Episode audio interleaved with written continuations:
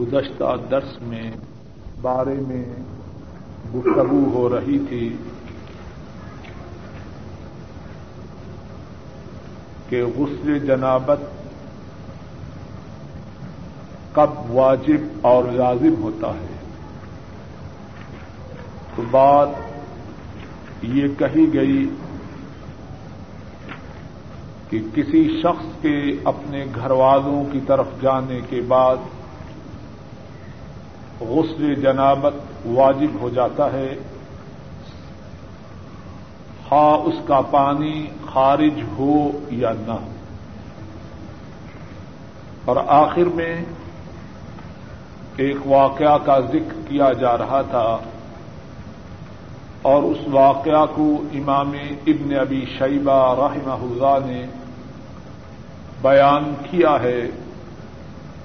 حضرت رفا بن رافع رضی اللہ تعالی ان بیان کرتے ہیں۔ میں عمر فاروق رضی اللہ تعالی ان ان کی مجلس میں تھا۔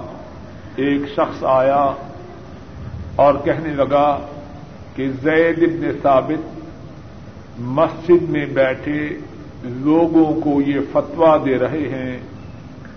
کہ غسل جنابت تب ہے جبکہ پانی خارج ہو۔ عمر فاروق رضی اللہ تعالی ان انہوں نے زید ابن ثابت کو بلا بھیجا۔ جب زید آئے تو فرمانے لگے ائی ادو و نفس، اے اپنی جان کے دشمن، تو لوگوں کو اپنی رائے سے اپنی مرضی سے کیا بتلا رہا ہے۔ حضرت زید ابن ثابت رضی اللہ تعالی ان کہنے لگے، میں اپنی مرضی سے تو نہیں کہہ رہا، میں نے اپنے انصار چچا، انصار میں سے جو میرے چچا ہیں، میں نے ان سے سنا ہے۔ انہوں نے رسول کریم صلی اللہ علیہ وسلم سے اسی طرح بیان کیا۔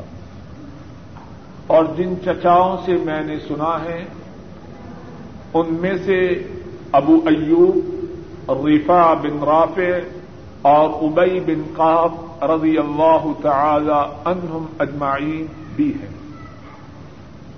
عمر فاروق رضی اللہ تعالی عنہ، انہوں نے زید کو چھوڑا اور رفا جن کے حوالے سے حضرت زید بات کر رہے تھے، ان کی طرف متوجہ تھے۔ بتلاؤ، تم نے زید کو کیا بات بتلائی؟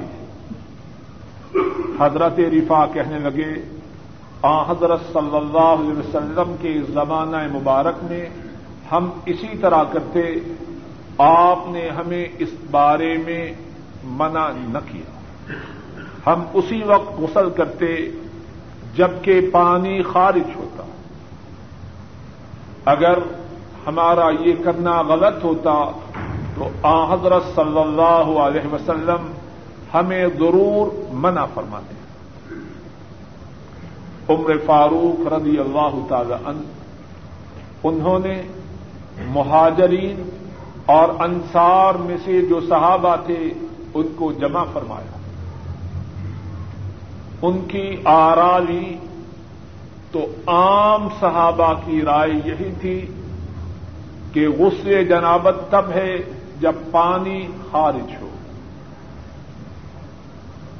حضرت علی اور حضرت معاذ رضی اللہ تعالی عنہما انہوں نے بیان کیا کہ تب بھی غسل ہے جبکہ پانی خارج نہ ہو اور آدمی اپنے گھر والوں کے پاس جائے۔ عمر فاروق رضی اللہ تعالی عنہ فرمانے لگے، تم اتنے بلند مقام والے صحابہ ہو اور تم اس طرح آپس میں اختلاف کر رہے ہو، بعد میں آنے والے مسلمانوں کی کیفیت کیا ہو؟ حضرت علی رضی اللہ تعالی عنہ وہ تجویز پیش کرتے ہیں۔ اور تجویز یہ ہے کہ رسول کریم صلی اللہ علیہ وسلم کے حرم محترم، آپ کی ازواج متحرات ان سے اس بارے میں دریافت کیا جائے۔ ان سے زیادہ اس مسئلہ کو جاننے والا کون ہے؟ چنانچہ حضرت حفصہ رضی اللہ تعالی عنہا جو نبی مکرم صلی اللہ علیہ وسلم کی زوجہ محترمہ بھی ہیں اور فاروق کی بیٹی بھی ہیں، ان سے اس بارے میں دریافت کیا گیا۔ فرمانے لگی، مجھے اس بارے میں کچھ معلوم نہیں۔ اس کے بعد ام المؤمنین عائشہ صدیقہ رضی اللہ تعالی عنہا ان سے دریافت کیا گیا تو انہوں نے فرمایا کہ جب آدمی اور اس کے گھر والے مل جائیں تو غسل کرنا ضروری ہے۔ پانی کا خارج ہونا یا نہ ہونا اس کا اس بات سے کوئی تعلق نہیں۔ عمر فاروق رضی اللہ تعالی عنہ انہوں نے اس کے بعد حکم دیا کہ آج سے اسی بات پر عمل ہوگا۔ جس کسی نے اس بات کی مخالفت کی، میں اسے انتہائی شدید سزا دوں گا۔ تو بات کا خلاصہ یہ ہے کہ غسل جب آدمی اپنے گھر والوں کی طرف جائے، ہر دو صورت میں پانی کے خارج ہونے کی صورت میں بھی اور پانی کے خارج نہ ہونے کی صورت میں بھی ہر دو صورت میں غسل کرنا لازمی ہے۔ اگلی حدیث پڑھنے سے پہلے یہاں ایک اور انتہائی ضروری بات ہے۔ وہ بات کہنا چاہتا ہوں۔ وہ بات یہ ہے کہ حدیث پاک میں ہے۔ ابھی ہم نے صحیح بخاری میں پڑھی ہے۔ آپ نے فرمایا گزشتہ درس میں ہم نے صحیح بخاری میں پڑھی تھی، حضرت ابو حریرا رضی اللہ تعالی عنہ، وہ فرماتے ہیں، نبی مکرم صلی اللہ علیہ وسلم نے فرمایا، جب آدمی اپنے گھر والوں کی طرف جائے تو اس پر غسل کرنا واجب ہے۔ اور صحیح مسلم میں ہے کہ اگرچہ پانی خارج نہ بھی ہو، تب بھی غسل کرنا ضروری یہ حدیث بالکل صحیح ہے۔ اور واضح ہے۔ اس میں کوئی الجھاؤ اور کوئی پیچیدگی نہیں۔ لیکن اس کے باوجود ہم نے گزشتہ درس میں پڑھا حضرت عثمان، حضرت علی، حضرت زبیر، حضرت طلحہ اور حضرت ابئی ابن قاب رضی اللہ تعالی عنہ مجمعین، ان پانچوں نے اس کے خلاف ابتدا میں فتوا دیا۔ بات اچھی طرح سمجھنے کی۔ واضح حدیث موجود ہے۔ لیکن پانچ انتہائی عظیم صحابہ نے اس کے برعکس بات کہی۔ اور وہ پانچ کون ہیں؟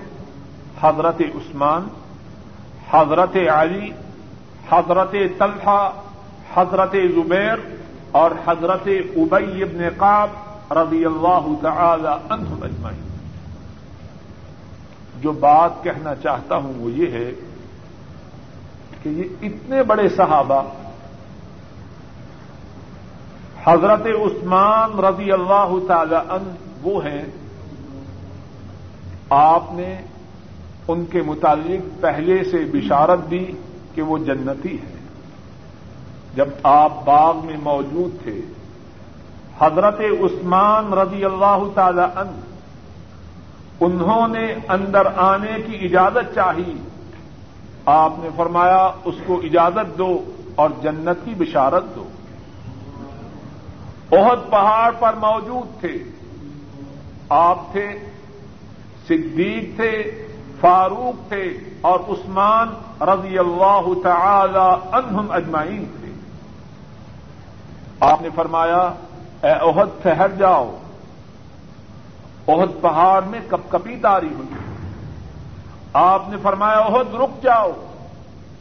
تم پر ایک نبی ہے، ایک صدیق ہے اور دو شہید ہیں۔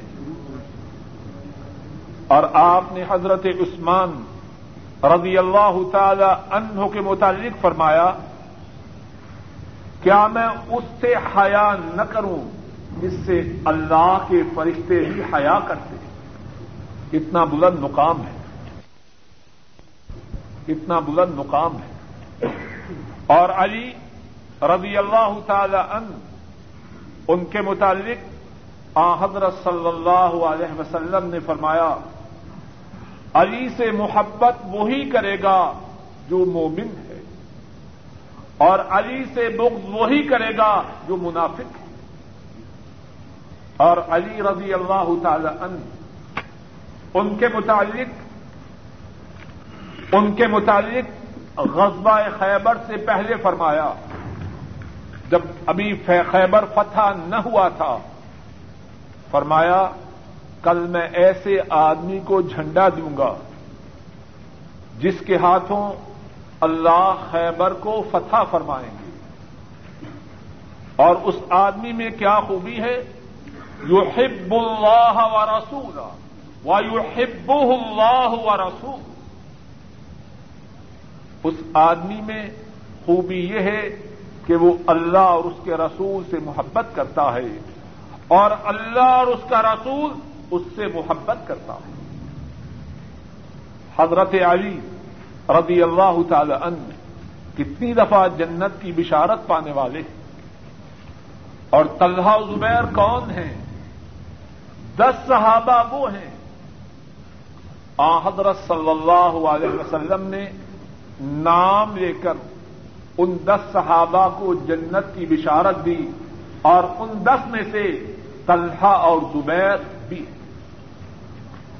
اور زبیر وہ ہیں، آ حضرت صلی اللہ علیہ وسلم نے فرمایا، ہر نبی کا ہواری ہوتا ہے اور میرا ہواری زبیر۔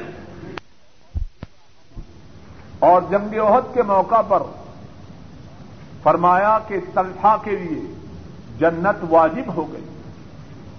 اور ابئی بن کاب کون ہے حضرت صلی اللہ علیہ وسلم نے فرمایا، جس طرح کے صحیح بخاری میں ہے استقرئوا القرآن من أربع من عبد الله بن مسعود وسالم مولى أبي حذيفة ومعاذ بن جبل وأبي بن قعب رضی اللہ تعالی عنہم اجمعین۔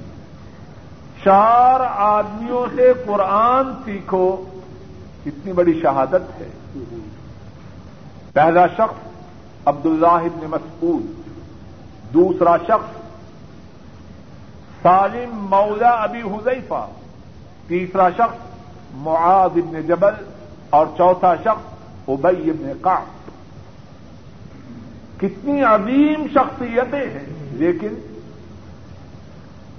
اپنی اپنی عظمت کے باوجود، اپنے اپنے بلند مقام کے باوجود اس مسئلہ کے متعلق انہیں خبر نہیں۔ اگر ان صحابہ کو آ حضرت صلی اللہ علیہ وسلم کی حدیث معلوم ہوتی کہ ہر صورت میں غسل جنابت واجب ہے خواہ پانی خارج ہو کہ نہ ہو، تو وہ یہ بات فرمانے والے تھے۔ کچھ بات سمجھ میں آ رہی کہ نہیں؟ ان سے بڑا ان کے بعد امت میں کون ہو سکتا؟ ہمارے ہاں ایک بہت بڑی خرابی یہ ہے ہندو پاک میں، اگر کسی کو کتاب و سنت کی واضح بات بتلائی جائے تو کہتے ہیں جی ہمارے مولوی صاحب تو بھی بڑے عالم ہیں۔ وہ بھی تو بڑے عالم ہیں۔ ہمارے پیر صاحب، ہمارے بزرگ صاحب، ہمارے امام صاحب بات یہ نہیں کہ وہ عالم ہیں کہ نہیں بات یہ نہیں کہ وہ متقی ہیں کہ نہیں اس سے کچھ بحث نہیں بات یہ ہے کہ جو اللہ کے رسول صلی اللہ علیہ وسلم کا فرمان ہے اللہ کے رسول صلی اللہ علیہ وسلم کی سنت ہے اللہ کے رسول صلی اللہ علیہ وسلم کا ارشاد ہے اس پر عمل کرنا ہے کسی نے اس پہ عمل کیا ہے یا نہیں، اس سے کچھ بحث نہیں اور دوسری بات یہ ہے کہ اگر کسی کی کوئی بات رسول کریم صلی اللہ علیہ وسلم کی سنت کے، آپ کے فرمان کے، آپ کے عمل کے مخالف ثابت ہو جائے، اگر اس مخالفت کرنے والے نے جان بوجھ کر مخالفت نہیں کی تو اس پر کوئی ملامت نہیں۔ اس سے اس کی شان میں کوئی حد تک نہیں۔ عثمان رضی اللہ تعالی عنہ، وہ اس بارے میں آ حضرت صلی اللہ علیہ وسلم کا جو دوسرا فرمان ہے کہ ہر صورت میں غسل کرنا ہے، اس کی انہیں خبر نہیں۔ جب انہوں نے اس کے خلاف بات کہی تو حضرت عثمان عثمان ہیں۔ اس سے ان کی شان میں کوئی فرق نہیں۔ علی مرتدہ رضی اللہ تعالی عنہ، انہوں نے جو بات کہی، انہیں دوسری بات کی خبر نہ تھی۔ وہ علی مرتدہ ہیں، اس سے ان کی شان میں کوئی کمی واقع نہیں۔ لیکن غلطی ہے اس شخص کی، کوتاہی ہے اس شخص کی، خامی ہے اس شخص کی۔ جو اللہ کے رسول صلی اللہ علیہ وسلم کے وعدے فرمان کو سن کر پھر کہے، چونکہ حضرت عثمان نے یوں فرمایا، اس لیے میں نے اسی پر عمل کرنا۔ ہے غلطی اس کی ہے، ان کی نہیں۔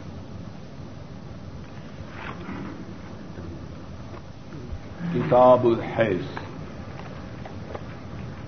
وقول الله تعالى ويسألونك عن المحيط قل هو أذى فاعتذروا النساء في المحيط ولا تقربوهن حتى يطهرن فإذا تطهرن فأتوهن من حيث أمركم الله ان اللہ يحب التوابین و يحب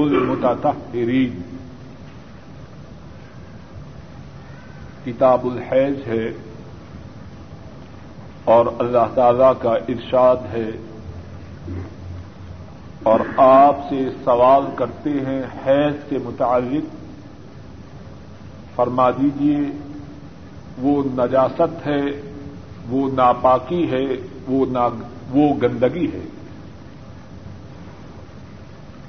حیض کے زمانہ میں عورتوں سے الگ رہو اور ان کے قریب نہ جاؤ۔ یہاں تک کہ وہ پاک ہو جائیں۔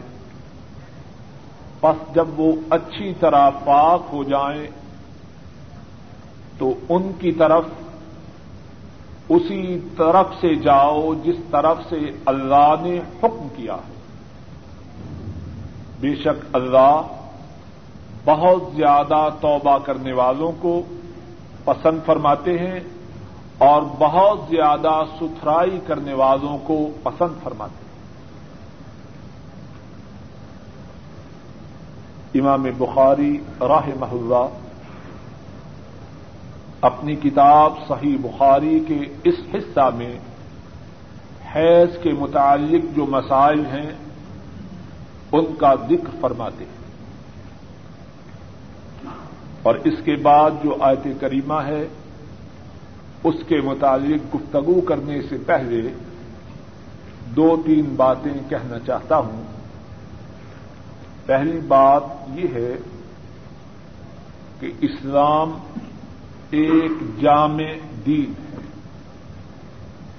انسانی زندگی کا کوئی گوشہ، کوئی پہلو ایسا نہیں جس میں اسلام میں انسانیت کے لیے رہنمائی اور راہدری نہ ہو۔ اب ذرا غور کیجیے حیض کا پہلو، حیض کا معاملہ اگر اس بارے میں قرآن کریم میں آیت کریمہ ہے، بہت سی احادیث شریفہ ہیں، تو باقی معاملات میں اسلام انسانیت کی رہنمائی نہ کرے گا۔ جب حیض کے معاملہ کو نہیں چھوڑا تو باقی معاملات کو اسلام کیسے چھوڑے؟ اور دوسری بات یہ ہے کہ بہت سے لوگ ان اس قسم کے مسائل کے متعلق بے خبر ہیں۔ عورتیں بھی اور مرد بھی۔ اس لیے سب سامعین سے گزارش ہے کہ اب جو مسائل ذکر کیے جائیں گے، ان کو توجہ سے سمجھیں اور یاد رکھیں۔ کیونکہ ان مسائل کے سمجھنے اور یاد رکھنے کے ساتھ بہت سی باتوں کا تعلق ہے۔ اور آدمی ہمیشہ اس قسم کے مسائل دریافت بھی نہیں کر سکتا۔ اور جن سے دریافت بھی کرتا ہے، بہت سے لوگ ان مسائل کا صحیح طور پر جواب نہیں دے سکتے۔ قرآن کریم کی جو آیت کریمہ امام بخاری رحمہ اللہ نے ذکر کی ہے، اس میں اللہ فرماتے ہیں، آپ سے یہ لوگ حیض کے متعلق دریافت کرتے ہیں۔ امام تبری رحمہ اللہ بیان فرماتے ہیں کہ اس بارے میں دریافت کرنے والے آ حضرت صلی اللہ علیہ وسلم کے صحابی حضرت ثابت بن دہدا رضی اللہ تعالی عنہ اور آپ کا طریقہ مبارک یہ تھا کہ جب آپ سے سوال کیا جاتا، آپ کو اس سوال کا قطعی جواب معلوم نہ ہوتا تو آپ خاموش ہو جاتے۔ اللہ کی طرف سے، جبریل امین اللہ کی طرف سے جواب لے کے آتے تو یہاں ثابت ابن دہدا رضی اللہ تعالی ان وہ سوال کر رہے ہیں، اللہ کی طرف سے جبریل امین اس سوال کا جواب لے کے آتے ہیں۔ جواب کیا ہے؟ کل ہوا آزا کہہ دیجیے، جو حیض ہے وہ گندگی ہے۔ فاطل النساء فی المحیض حیض کے زمانہ میں عورتوں سے دور رہو۔ عورتوں سے دور رہنے کا کیا مقصد؟ ایک حدیث میں ہے اور اس حدیث کو امام مسلم اور امام ابو داود اور راہ محمود اللہ نے بیان کیا۔ ہے حضرت انس رضی اللہ تعالی ان اس حدیث کے راوی ہیں۔ یہود ان کا طریقہ یہ تھا کہ جب کوئی عورت حیض کے زمانے کو پہنچتی، اس سے بالکل الگ تھلگ ہو جاتے۔ ایک دم اس سے دور ہو جاتے۔ اور بعض روایات میں، صحیح مسلم میں یہ بھی ہے کہ اس کو گھر سے نکال دیتے۔ نبی کریم صلی اللہ علیہ وسلم سے جب اس بارے میں سوال ہوا، قرآن کریم کی آیت کریمہ نازل ہوئی، آپ نے فرمایا اسناؤ کل شعی ان نکاح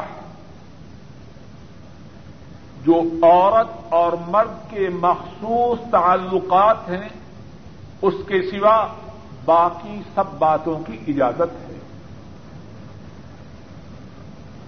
یہودیوں نے اس بات پہ اعتراض کیا۔ آ، حضرت صلی اللہ علیہ وسلم کے دو صحابی، حضرت اسید بن حدیب اور حضرت عباد بن بشر رضی اللہ تعالی عنہما، آ، حضرت صلی اللہ علیہ وسلم کی خدمت میں آتے ہیں اور عرض کرتے ہیں، افلا نجام نفل حیث اے اللہ کے رسول، یہ یہودی ہم پہ اعتراض کر رہے ہیں۔ ہم ان کی اچھی طرح مخالفت نہ کریں کہ اس زمانے میں جو مخصوص تعلقات ہیں ان کو بھی قائم کریں۔ آپ نے فرمایا، نہیں، اس بات کی اجازت نہیں۔ اس سے یہ بات بھی ثابت ہوئی کہ کسی قوم کی مخالفت میں شری حدود سے تجاوز نہیں کرنا۔ یہود کے ساتھ ہمارا میل نہیں۔ ہماری شریعت، ہمارا طریقہ ان سے جدا ہے، لیکن اس کا یہ مقصد نہیں کہ اب ان کی مخالفت کو زیادہ کرنے کے لیے شریع حدود سے تجاوز کیا جائے۔ فاقز النساء فی المحیض۔ عورتوں سے زمانہ حیض میں جدا رہو، اس سے مراد کیا ہے؟ آ حضرت صلی اللہ علیہ وسلم نے اس کی وضاحت فرمائی کہ خامن اور بیوی کے مخصوص تعلقات ان سے اجتناب کرو۔ ولا تقربو نہ حتہ جب تک وہ پاک نہ ہو جائیں، ان کے قریب نہ جاؤ۔ اس سے مراد بھی وہی ہے جو پہلے ارض کی ہے۔ فعیدہ تتحرنا جب عورتیں اچھی طرح پاک ہو جائیں تو ہن من حیث امرکم اللہ جہاں سے اللہ نے جانے کی اجازت دی ہے، وہاں سے جاؤ۔ اور فرمایا ان اللہ یحب التوابین و یحب المتطہرین جو بہت زیادہ توبہ کرتے ہیں، بے شک اللہ ان سے پیار کرتے ہیں۔ اور جو بہت زیادہ پاکیزگی اختیار کرتے ہیں، اللہ ان سے پیار کرتے ہیں۔ فكان بدء الحيض وقول النبي صلى الله عليه وسلم هذا شيء كتبه الله على بنات آدم۔ وقال بعضهم كان أول ما أرسل الحيض على بني إسرائيل. وحديث النبي صلى الله عليه وسلم أكثر.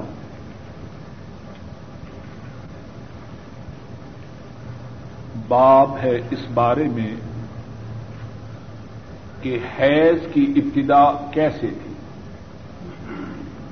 اور نبی مکرم صلی اللہ علیہ وسلم کا ارشاد گرامی ہے کہ یہ جو چیز ہے، یہ جو حیض ہے، اللہ نے اسے آدم علیہ السلام کی بیٹیوں پر لکھا ہے۔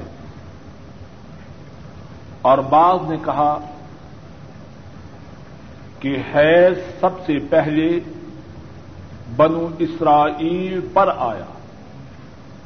اور نبی مکرم صلی اللہ علیہ وسلم کی حدیث وہ زیادہ ہے۔ اس باب میں حضرت امام بخاری رحمہ اللہ یہ بیان فرما رہے ہیں کہ دنیا میں حیض کی ابتدا کب سے ہو اور اس بارے میں نبی کریم صلی اللہ علیہ وسلم کا ارشاد گرامی ہے کہ حیض وہ چیز ہے جو اللہ نے آدم علیہ السلام کی بیٹیوں پہ تحریر کیا مقصد؟ حیض کی ابتدا تبھی سے ہے جب سے اما ہوا اس دنیا میں تشریف لائے۔ اور یہ کس حدیث میں فرمایا؟ یہ حدیث بعد میں آنے والی ہے۔ امام بخاری رحمہ اللہ پھر فرماتے ہیں بعض لوگوں نے یہ جو کہا ہے کہ حیض کی ابتدا بنو اسرائیل سے ہوئی، ان کے اس کہنے کی بجائے آ حضرت صلی اللہ علیہ وسلم کا فرمان صحیح اور درست۔ بعض حضرات کی یہ رائے تھی کہ حیض کی ابتدا بنو اسرائیل سے ہوئی۔ امام بخاری رحمہ اللہ فرما رہے ہیں جب آپ صلی اللہ علیہ وسلم نے یہ فرما دیا کہ اس چیز کو اللہ نے آدم کی بیٹیوں پر لکھ دیا، تو جب سے آدم کی بیٹیاں تھیں، تبھی سے حیض کی ابتدا ہوئی۔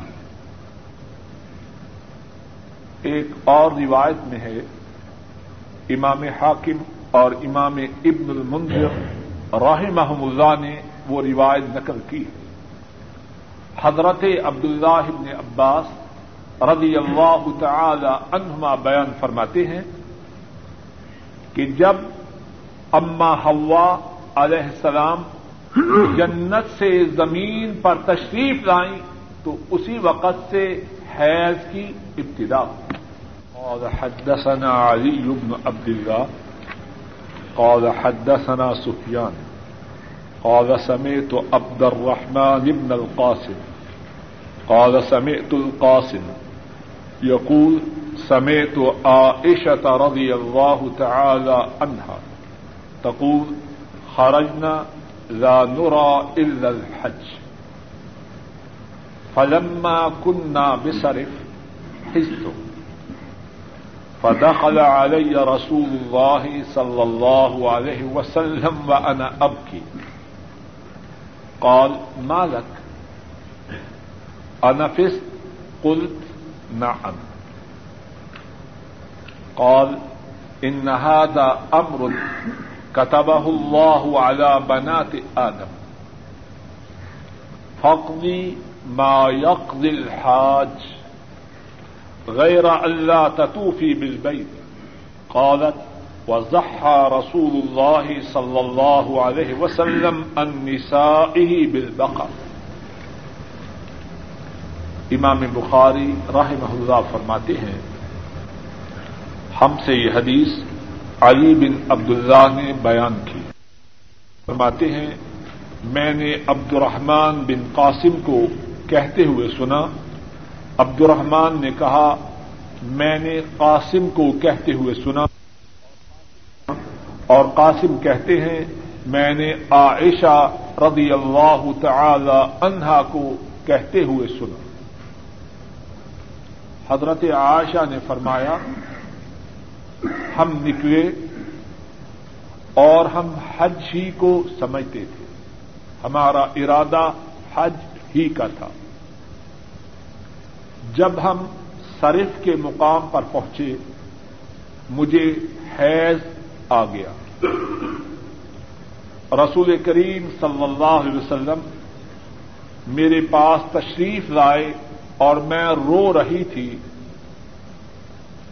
آپ نے فرمایا، تجھے کیا ہوا؟ کیا تجھے حیض آ چکا ہے؟ میں نے ارض کی جی ہاں۔ آپ نے فرمایا، یہ بات تو وہ ہے کہ اللہ نے آدم علیہ السلام کی بیٹیوں پہ لکھی ہے، جو کام حاجی کریں تو بھی وہ کام کرنا، مگر بیت اللہ کا طواف نہ کرنا۔ حضرت عائشہ فرماتی ہیں، اور رسول کریم صلی اللہ علیہ وسلم نے اپنی بیویوں کی طرف سے ایک گائے کو ذبح کیا۔ اس حدیث کے سند میں اور اس حدیث کے متن میں کتنی ہی باتیں ہیں۔ سند میں جو باتیں ہیں، ان میں سے ایک بات یہ ہے، حضرت عبد الرحمان بن قاسم اس حدیث کو اپنے والد محترم حضرت قاسم سے بیان کر رہے ہیں۔ اور دوسری بات یہ ہے، حضرت قاسم اس حدیث کو اپنی پھوپھی محترمہ حضرت عائشہ رضی اللہ تعالی عنہا سے بیان کر رہے ہیں۔ اس حدیث کا جو متن ہے، اس کا پس منظر یہ ہے، ہجرت کے دسویں سال، ہجرت کے دسویں سال حضرت صلی اللہ علیہ وسلم حج کے لیے نکلتے ہیں۔ حج پر جو لوگ آپ کے ہمراہ ہیں، انہی میں آپ کی زوجہ محترمہ ام المومنین عائشہ صدیقہ رضی اللہ تعالی عنہا بھی ہے۔ اب احرام باندھا ہے۔ مکہ کی طرف یہ قافلہ رواں دواں ہے۔ مکہ مکرمہ سے دس میل کے فاصلہ پر ایک جگہ ہے جس کا نام صرف ہے، سین را فا۔ جب اس مقام پر قافلہ پہنچتا ہے، حضرت عائشہ رضی اللہ تعالی عنہا ان کو عورتوں والی بیماری آ جاتی۔ ہے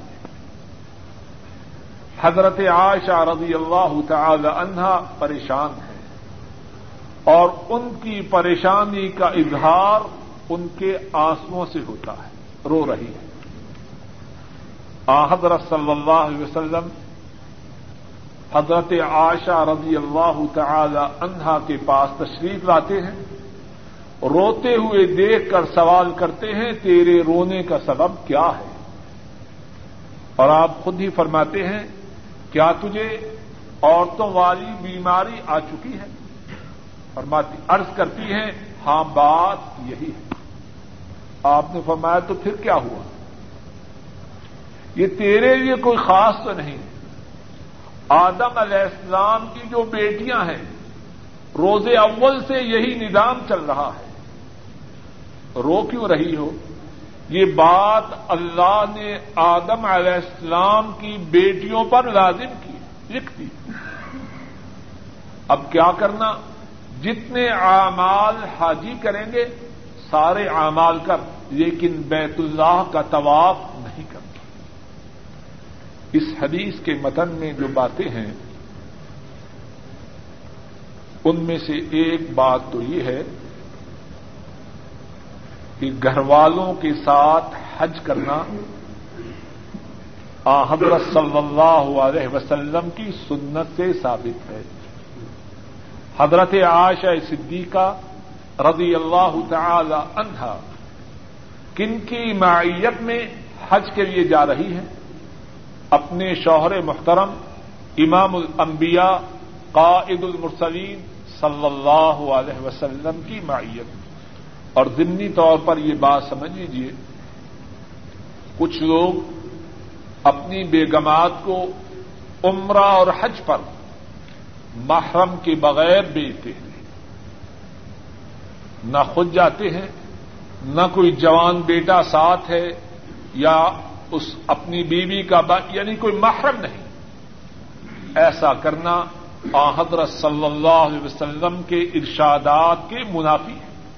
اس بات کی اجازت نہیں کہ کوئی عورت اپنے محرم کے بغیر حج یا عمرہ کے سفر کے لیے جائے۔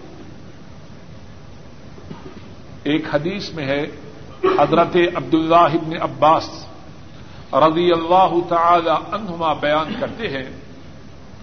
آ، حضرت صلی اللہ علیہ وسلم نے ارشاد فرمایا جو آدمی کسی عورت کے ساتھ تنہا ہو، تو ان دو کے ساتھ تیسرا شیطان ہوتا ہے۔ ایک آدمی نے کہا، اے اللہ کے رسول صلی اللہ علیہ وسلم، میری بیوی حج کے لیے روانہ ہوئی ہے۔ ذرا توجہ سے سنیں۔ میری بیوی حج کے لیے روانہ ہوئی ہے اور فنا غزوہ میں میرا نام لکھا گیا ہے۔ خامن کے نہ جانے کا جو سبب ہے، وہ اچھا ہے یا برا ہے؟ فنا غزہ میں میرا نام لکھا گیا ہے اور میری بیوی حج کے لیے گئی۔ آپ نے فرمایا، تم نے غزبہ میں نہیں جانا۔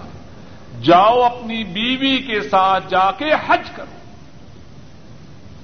محرم کے بغیر نہ عورت کا حج درست ہے، نہ عورت کا عمرہ درست اس حدیث میں جو بات ہے، آ حضرت صلی اللہ علیہ وسلم کے ساتھ آپ کی زوجہ محترمہ حضرت عائشہ صدیقہ رضی اللہ تعالی عنہا حج کے لیے جاتی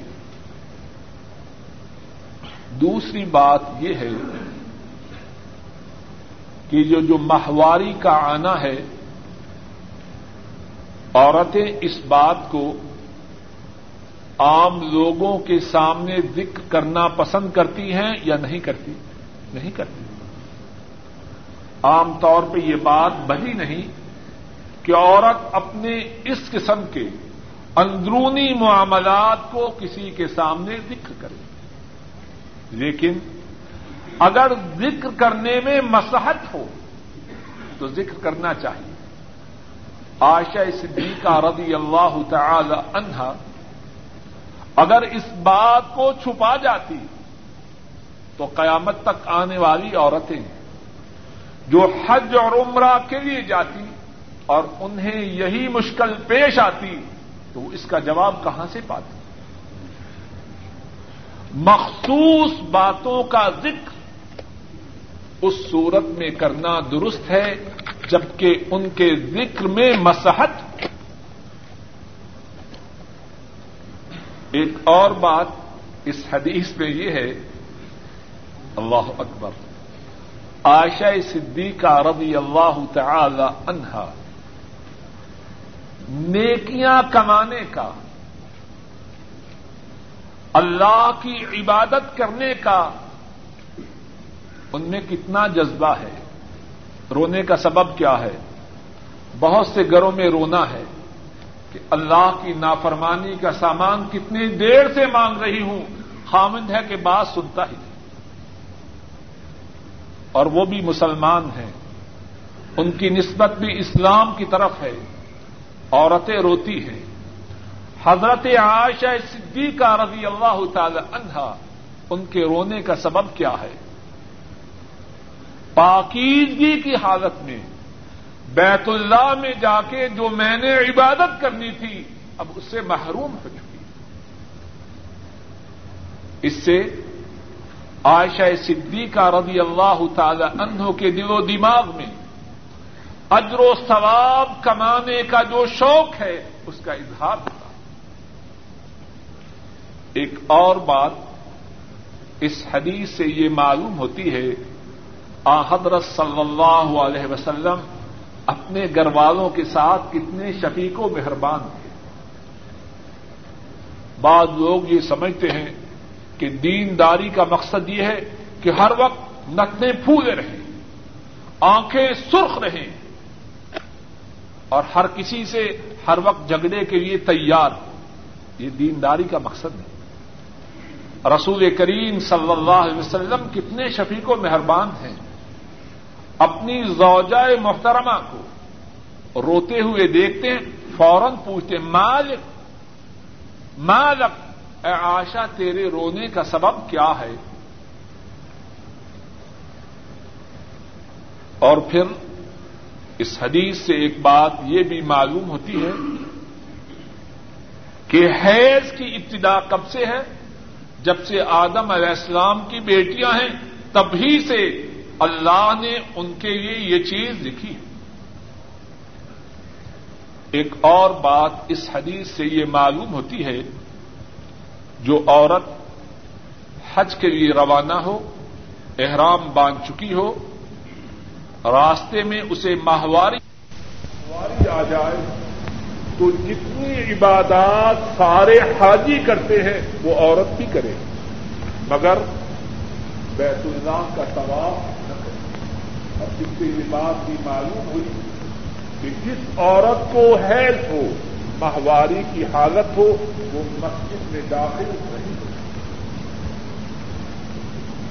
ایک اور بات، اس حدیث میں حضرت عاشا رضی اللہ تعالی عنہا نے جو بیان کی وہ یہ ہے حضرت صلی اللہ علیہ وسلم نے اپنی بیویوں کی طرف سے گائے کو اس سے معلوم ہوا کہ شوہر اپنے گھر والوں کی طرف سے قربانی کر سکتا ہے۔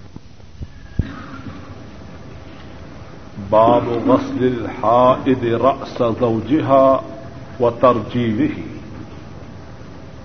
قال حدثنا عبد الله بن يوسف۔ قال حدثنا مالك عن هشام بن عروة، عن أبيه عن عائشة رضي الله تعالى عنها. قالت، كنت أرجل رأس رسول الله صلى الله عليه وسلم وأنا حائط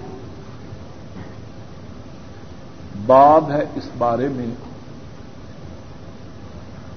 کہ حیض والی عورت اپنے خامن کا سر دھو سکتی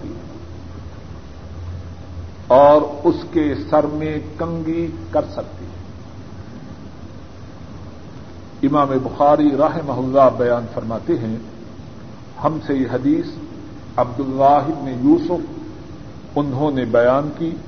عبد اللہ یوسف فرماتے ہیں، ہم سے یہ حدیث مالک نے، مالک فرماتے ہیں، ہم سے یہ حدیث ہشام بن عروا نے بیان کی۔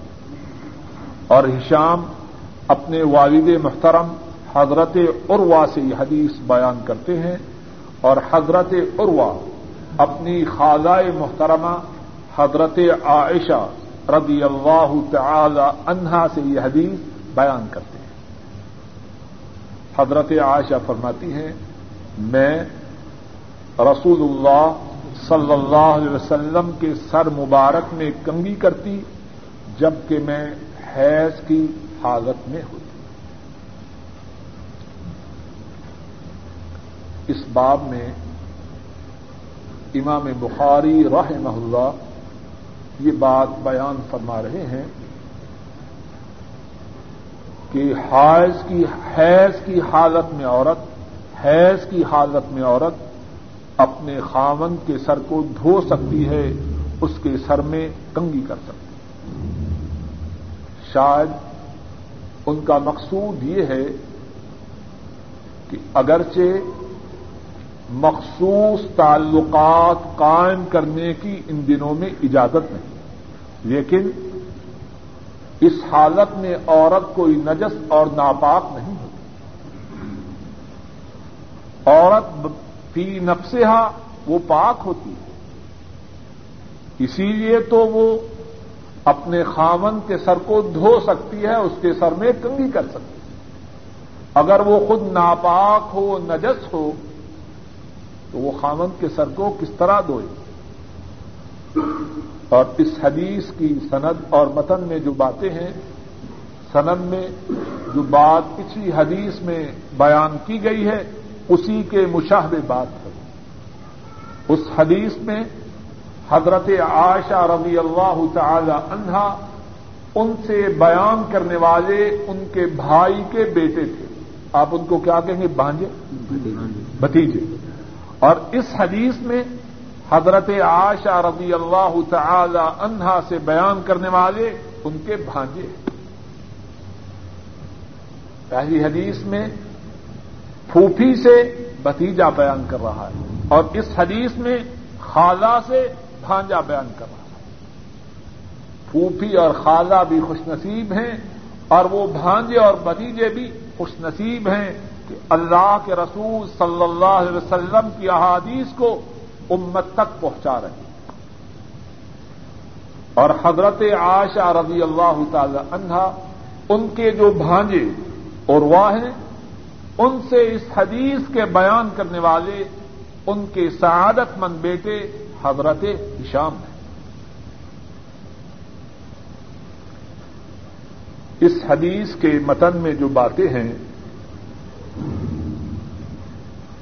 ان کو سمجھنے سے پہلے یہی حدیث جو یہاں مختصر بیان ہوئی ہے، دوسرے مقامات پر مفصل طور پر آئی ہے۔ اور اس حدیث کی تفصیل اس طرح ہے، حضرت عائشہ رضی اللہ تعالی عنہا بیان فرماتی ہیں، بلکہ اس کے بعد ہی جو حدیث ہے، اسی میں ہے۔ یا دوسری حدیث پڑھنے پھر اکٹھی بات کرتے ہیں، پڑھیے۔ قال حدثنا ابراہیم ابن موسى قال اخبرنا هشام بن يوسف ان ابن جريج اخبرهم قال اخبرني هشام ان اروة انه سئل اتخدمني الحائز او تني مني المرأة وهي جنب فقال کل وزال کا اروة كل ذلك علي حي وكل ذلك تخدمني وليس على احد في ذلك بأس اخبرتني عائشة رضي الله تعالى عنها أنها كانت ترجل تعني رأس رسول الله صلى الله عليه وسلم وهي حائض ورسول الله صلى الله عليه وسلم حينئذ مجاور في المسجد. یدنی رہا راسہ واہیا فی حجرتها فترجله وهي حائز امام بخاری رحمہ اللہ فرماتے ہیں، ہم سے یہ حدیث ابراہیم بن موسا نے بیان کی۔ ابراہیم فرماتے ہیں ہمیں یہ حدیث ہشام بن یوسف نے بتلائی۔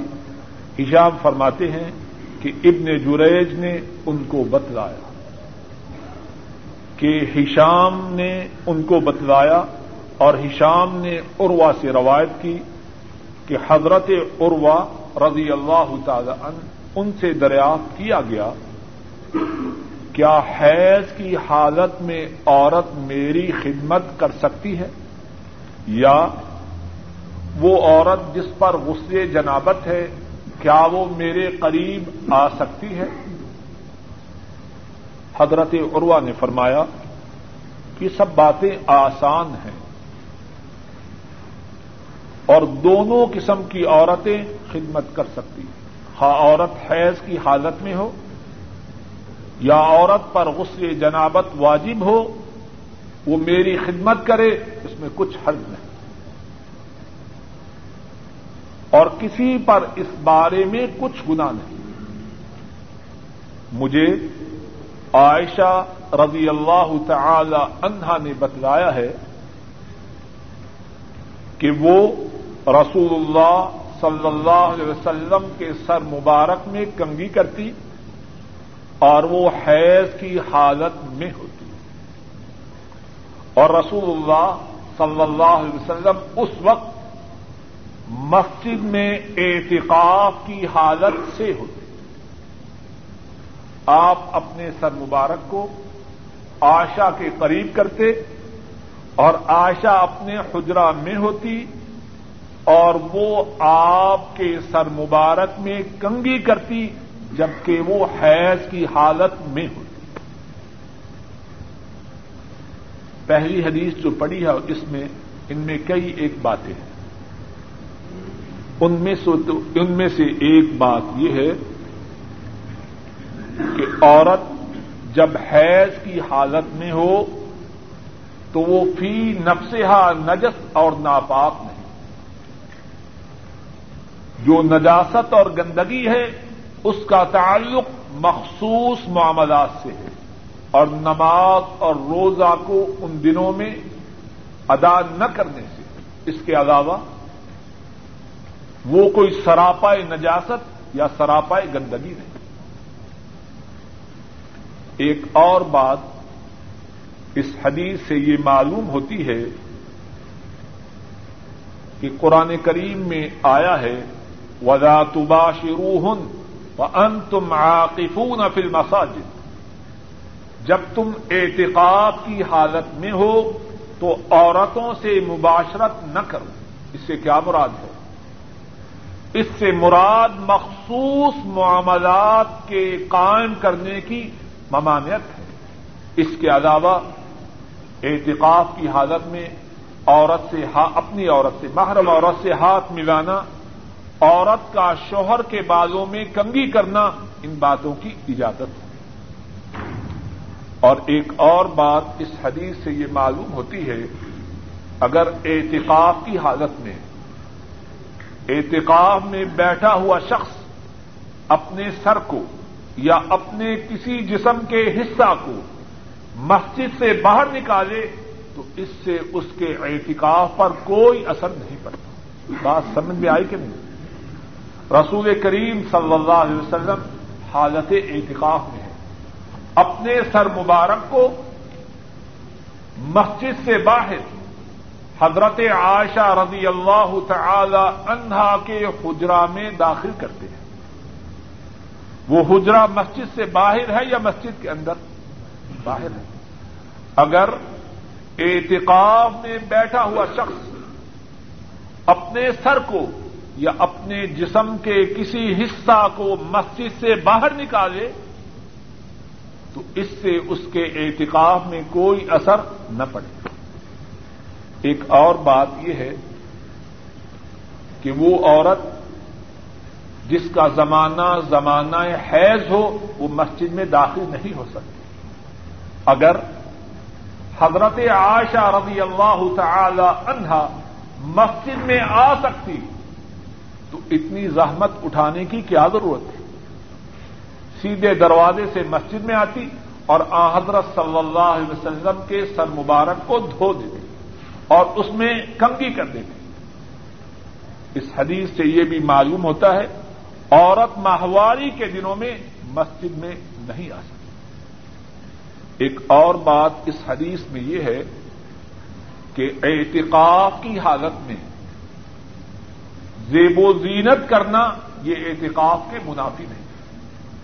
حضرت صلی اللہ علیہ وسلم کے سر مبارک میں کنگی ہو رہی ہے، اس میں زینت ہے کہ نہیں؟ اور اعتقاب میں ہے بعض لوگ سمجھتے ہیں، اب اعتقاب بیٹھ کے بس سب کچھ چھوڑ دینا ہے۔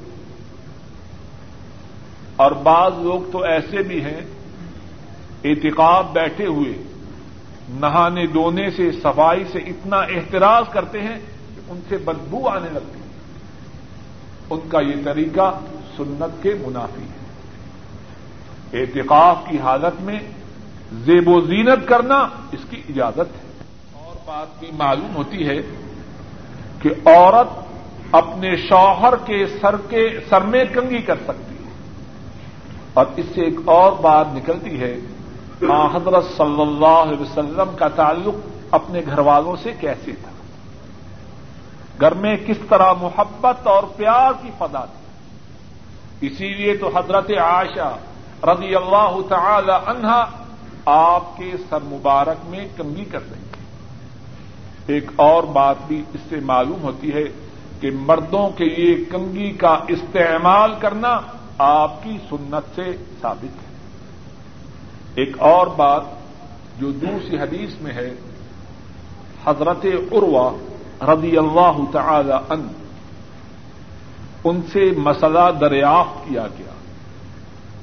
فتوا دیتے ہیں کہ حائضہ عورت اگر خدمت کرے جنوبی عورت اگر قریب آئے تو کچھ حرج نہیں۔ اپنے فتوا کی تائید میں کس کا طرز عمل پیش کرتے ہیں؟ رسول مکرم صلی اللہ علیہ وسلم کا حجت اتھارٹی سند آپ کی سنت میں ہے۔ اللہ مالک الملک اپنے فضل و کرم سے ہم سب کے تمام گناہوں کو معاف فرمائے، نیکیوں کو قبول فرمائے۔ آپ کی جواب مختصر ہوں تاکہ ایک سوال یہ ہے، ایک ساتھی نے تجویز پیش کی ہے، آج کل امت مسلمہ انتہائی مصیبت اور تکلیف کے حالات سے گزر رہی ہے۔ انہوں نے تجویز پیش کی ہے، دو تجویزیں پیش کی ہیں۔ ایک یہ ہے کہ ہم سب کو چاہیے کہ ہر روز اپنے مسلمان بھائیوں کے لیے دعا کریں۔ دوسری تجویز یہ ہے کہ کم از کم اپنی تنخواہ میں سے جو کچھ رقم اپنے مسلمان مزدور پسے ہوئے، لٹے ہوئے بائیوں کے لیے مخصوص کر سکیں، وہ ضرور کریں۔ دونوں تجویزیں بڑی عمدہ ہیں۔ ہم سب کا فرد ہے کہ اپنے مسلمان بھائیوں کے لیے اخلاص سے، توجہ سے، دھیان سے دعائیں کریں اور جہاں تک ہو سکے ان کی مدد کریں۔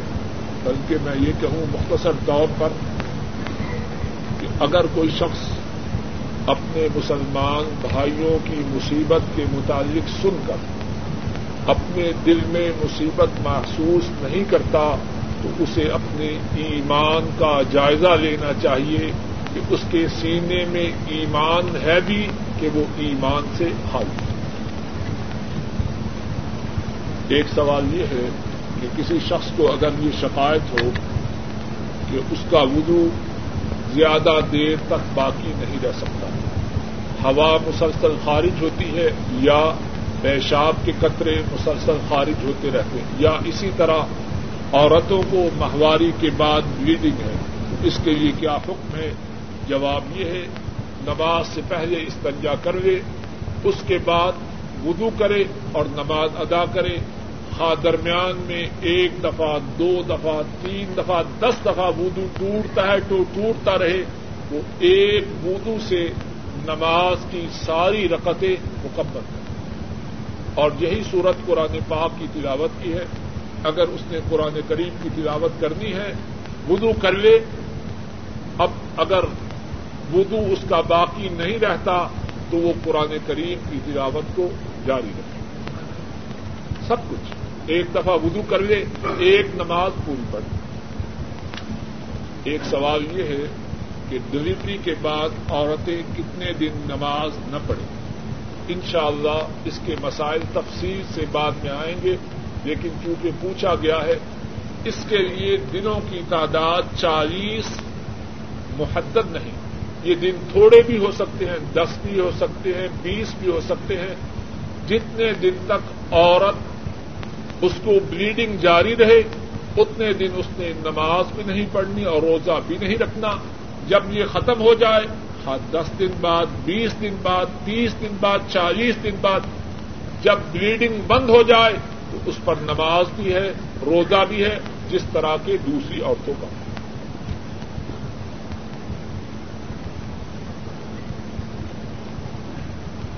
ایک سوال یہ ہے کہ جب عورت پر غصے جنابت ہو تو کیا وہ بچے کو دودھ پلا سکتی ہے؟ جہاں تک میرا علم ہے، اس سلسلے میں کوئی ممانعت نہیں وہ روزہ رکھ سکتی ہے، سارے معاملات ماں سوائے عبادات کے کر سکتے میرے علم میں کوئی ایسی حدیث نہیں جس میں یہ آیا ہو کہ اس حالت میں عورت اپنے بچے کو دودھ نہیں پلا سکتی۔ ہاں اگر کسی ساتھی کو اس بارے میں کسی حدیث کا علم ہو، تو میں اس کا شکر گزار ہوں گا کہ وہ مجھے اس سے آگاہ کرے۔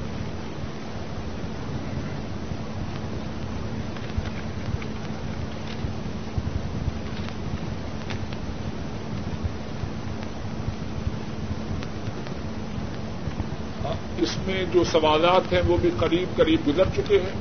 اب اگر کسی شخص کو اس میں بھی اسی قسم کے سوالات ہیں جن کا پہلے جواب ہو چکا ہے۔ جو مزید بات ہے وہ یہ، اگر کسی کو پیشاب کے قطرے نکلنے کی بیماری ہے، تو اگر دوران اس نے وضو کیا، اب دوران نماز نکل رہے ہیں، تو اس کا وضو تو وہی اسی وضو سے نماز پڑے گا۔ لیکن اس کے لیے تجویز یہ ہے کہ وہ اپنے نیچے کوئی ایسی چیز رکھے کہ اس کے قطرے نکلنے سے پانی پھیلے نہیں، تاکہ کم از کم جگہ میں رہے اور پھر وہ اس دوران نماز پڑھے، انہی کپڑوں کے ساتھ، اسی جسم کے ساتھ۔ آپ کوشش کرے، جب دوسری نماز کا وقت ہو، تو پھر ایسے کپڑے ہوں جن پر پیشاب کے قطرے نہیں۔ ہیں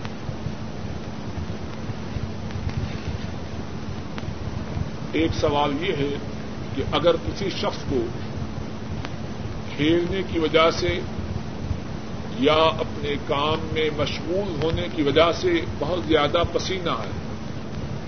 اب وہ چاہتا ہے کہ مسجد میں جا کے جماعت کے ساتھ نماز پڑھے، لیکن اسے اس بات کا بھی احساس ہے کہ اگر میں اسی حالت میں مسجد میں چلا گیا تو نمازیوں کو بدبو آئے، تو کیا کرے؟